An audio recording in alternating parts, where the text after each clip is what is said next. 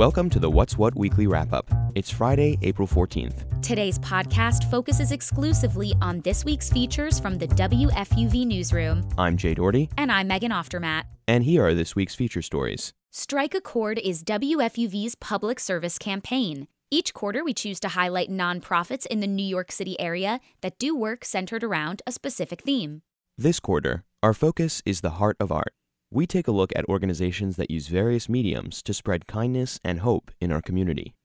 WFUV's Isabel Danzis has more.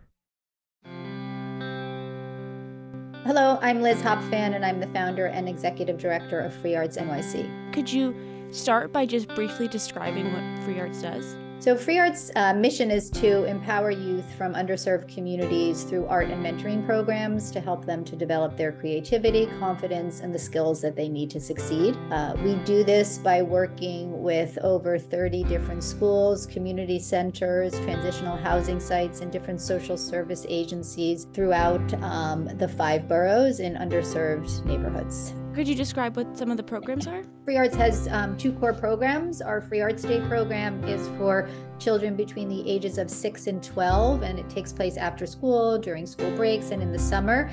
And each child is paired with a volunteer for an afternoon of art making and mini mentoring. And the individualized attention, I think, is really important um, because many of the young people that we work with don't often have that um, in their lives.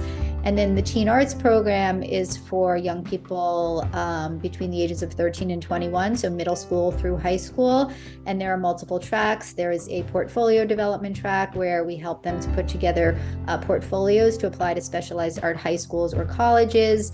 Uh, we have a creative lab track where we're introducing them to uh, what different careers in the art world could be like. And then we have an internship program which places um, students in a paid internship. Why is increasing access to art important for these kids, but also all the other programs? Why is kind of providing them with those resources important?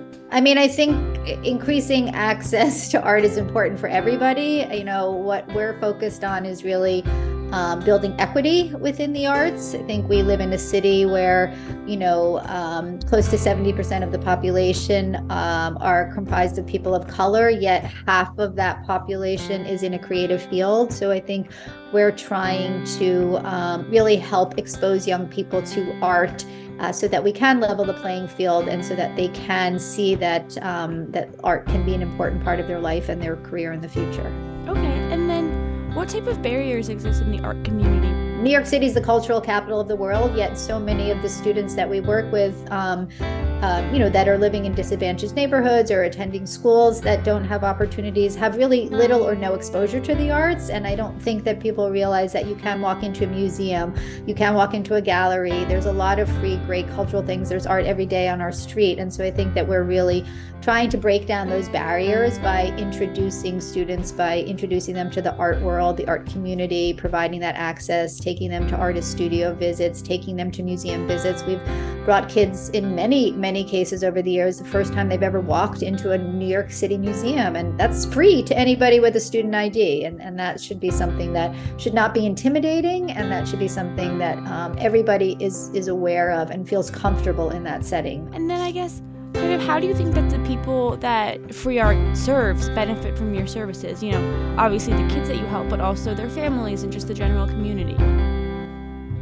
I mean, I think, you know, exposure to the arts um, i think does does so much more. Um, you know it teaches self-confidence it teaches self-expression. Um, it it really um, you know i think um, so building social emotional skills you know building um, the ability to self-manage to contribute to feel confident. I think being part of an art community um, for many young people you know give them something to feel feel good about themselves. Art should be you know has no barriers and art is, is really helps level the playing field. So i think that um, that learning about art and being exposed to art just really helps translate into so many other areas of, of a young person's life. That was WFUV's Isabel Danzis talking to Liz Hopfan about Free Arts NYC and their work expanding access to art in the city. Every month, we feature an installment of Fordham Conversations. This month, WFUV's David Escobar sat down with a Fordham professor to learn more about his new one man show, Asterisk Mark. There's something about the connection with the audience that happens in a solo show that's really unique, and that's been an experience that I have really cherished. That's George Drance, artist in residence at Fordham University's Lincoln Center. He's starring in a new one man show at Theater 315 that reimagines the entire Gospel of Mark, telling it through the eyes of the earliest Christians. I brought all the questions, but when we sat down to discuss the play, I had to get to the bottom of something first. Before I even begin, I want to know is it asterisk mark? Is it mark? Tell me a little bit about this. Great. Yeah, it is. It's asterisk mark. One of the theories about why the asterisk became a Christian symbol was it's the first two letters of Jesus' name in Greek. So, Isus Christos, uh, it would be the I and the X superimposed upon each other. Um, was really a way for early Christians to know if the person that they were speaking with was safe. And the reason why we chose to do that is because uh, the situation that the Christians in the first century of Rome were facing was the situation that people in uh, 21st century New York are facing. So we're having it told with the voice of a street artist, someone who does chalk graffiti on the ground. And we looked at very early Christian graffiti there are two things that really stood out to me. Uh, the fish, which is part of the, the symbol that we're using for all of the, the ways in which we promote the show and talk about the show, but then also the asterisk. There, there kind of is like this different style to telling the gospel that you're getting at, and um, I, I, I guess why are you telling it through the lens of the earliest Christians? Like, what about their story do you feel like maybe aligns with the message of the gospel? Uh, I started talking with a friend of mine, a director, Luann Purcell Jennings, and asked her to direct the piece. And the big question that we were grappling with was how did something that started out as something that was so threatening to the status quo preaching the gospel, living the way of Christ? How did something that was so rebellious or on the margins in those days, how did that become something that winds up on pump, bumper stickers or coffee mugs? And so um, we were looking at trying to get back to the original impulse of the gospel. What did it mean for these things to be good news to a people that were living under pretty severe oppression? One of the things that I was always told, I think, as somebody who also was interested in theater, is well, the church and, and going to church and the mass, that was like the original play. And I'm curious of how that experience for you has been. Do you feel that it's similar to preaching in any way? You know, in looking at theater history, it was Ethelwold of Winchester. He would write uh, stage directions for a part of the Easter Vigil that was called the Quem Quaeritis trope. And then from that comes, you know, the mystery plays, the morality plays, uh, and then from that, we get the Corpus Christi cycle, which is much later, where from the beginning of the day until the end of the day on the Feast of Corpus Christi, everyone is doing these, these wonderful plays and um, that tell the whole salvation history from uh, the beginning of the creation all the way to the last judgment. Well, we've talked about, you know, the religious symbolism, the history. You taught me a little bit of Latin. I got to brush up on mine. But um, the last thing I want to ask you is just simply, how's it been doing a solo show? It really pushes me to really the edge of my own training, uh, my own stamina. But there is something about it. There's something about the connection with the audience that happens in a solo show that's really unique and that's been an experience that uh, I have really cherished. You know, to really just have the audience as your scene partner. Uh, I teach acting at uh, at Fordham, and I was saying this to my students in the acting class that yeah, you have your scene partner on stage, but you can't forget the scene partner that is the audience. That was Fordham Conversations' David Escobar speaking to George Drance about his one man show, Asterisk Mark which is open for a limited run at Theater 315. Fordham Conversations enlists the help of the Fordham community to tell stories about our world. According to a recent CDC study, the national maternal mortality rate soared in 2021. These figures were significantly higher for black women. WFUV's Maya Sargent talks to advocates on the front lines, helping women both nationally and locally right here in New York City. This week is Black Maternal Health Week, which means it's the perfect time to talk about pre and postnatal healthcare in the United States. A recent CDC study revealed that in 2021, there were over 32 deaths per 100,000 births across the country. For black women in the United States, that rate was twice as high. I spoke to a handful of people who work in the maternal healthcare field, and they say these staggering numbers are rooted in two areas patient mistreatment and underfunded healthcare during the postpartum period. Nan Strauss is the Managing Director of Policy, Advocacy and Grant Making at Every Mother Counts. They're an organisation that advocates for birthing people by raising awareness about maternity care. They work with lawmakers, healthcare professionals, and community members to improve this care. According to Nan, the US has a higher maternal mortality rate than 61 other countries in the world. She says part of the problem is that we focus too much on the beginning stages of pregnancy and labour, and not enough on what comes after. One out of every $5 is spent on the other 18 months of prenatal and postpartum health care and support. She says over 50% of deaths happen a week after giving birth and onwards.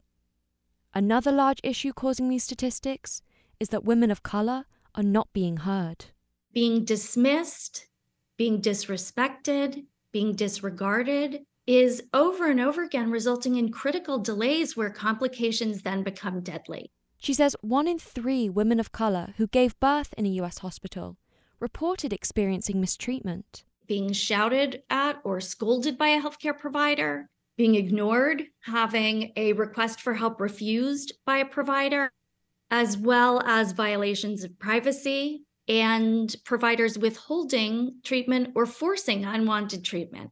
Nan says the mistreatment not only affects the birthing person, but also has a much wider impact. It's that person's baby, that person's other children, that person's partner and family. And it can be very, very long standing. It can have economic impact, it has an impact of, of pain and often trauma as well. Other experts I spoke to echo Nan's observations. Dr. Lynn Roberts is the former professor of community health and social sciences at CUNY. She is now the Associate Dean for Student Affairs. I talked to her on the phone about her experiences. Dr. Roberts says the disparities in maternal mortality rates between black and white women are rooted in discrimination. She works on the New York State Maternal Mortality and Morbidity Advisory Council, and she has had many women of colour share experiences where they haven't been listened to at hospitals. She says one of the ways to address this mistreatment moving forward is to ensure that there are immediate consequences to hold these providers accountable. Lawmakers like Councilmember Jennifer Gutierrez also want to address these disparities. She represents District 34, including neighborhoods in Ridgewood, Williamsburg, and Bushwick. It's like a cry for equity, right? You don't you just don't see these rates in white communities with white women being served by white professionals. These statistics hit home for her as a woman of colour who was given birth in New York City. When she was pregnant with her first child, she heard about a woman who passed away a couple of days after giving birth at her hospital. As a soon to be mum, it scared her. I remember thinking, like, this sounds preventable and what are we doing? And like, is this a facility that I want to continue my, my care?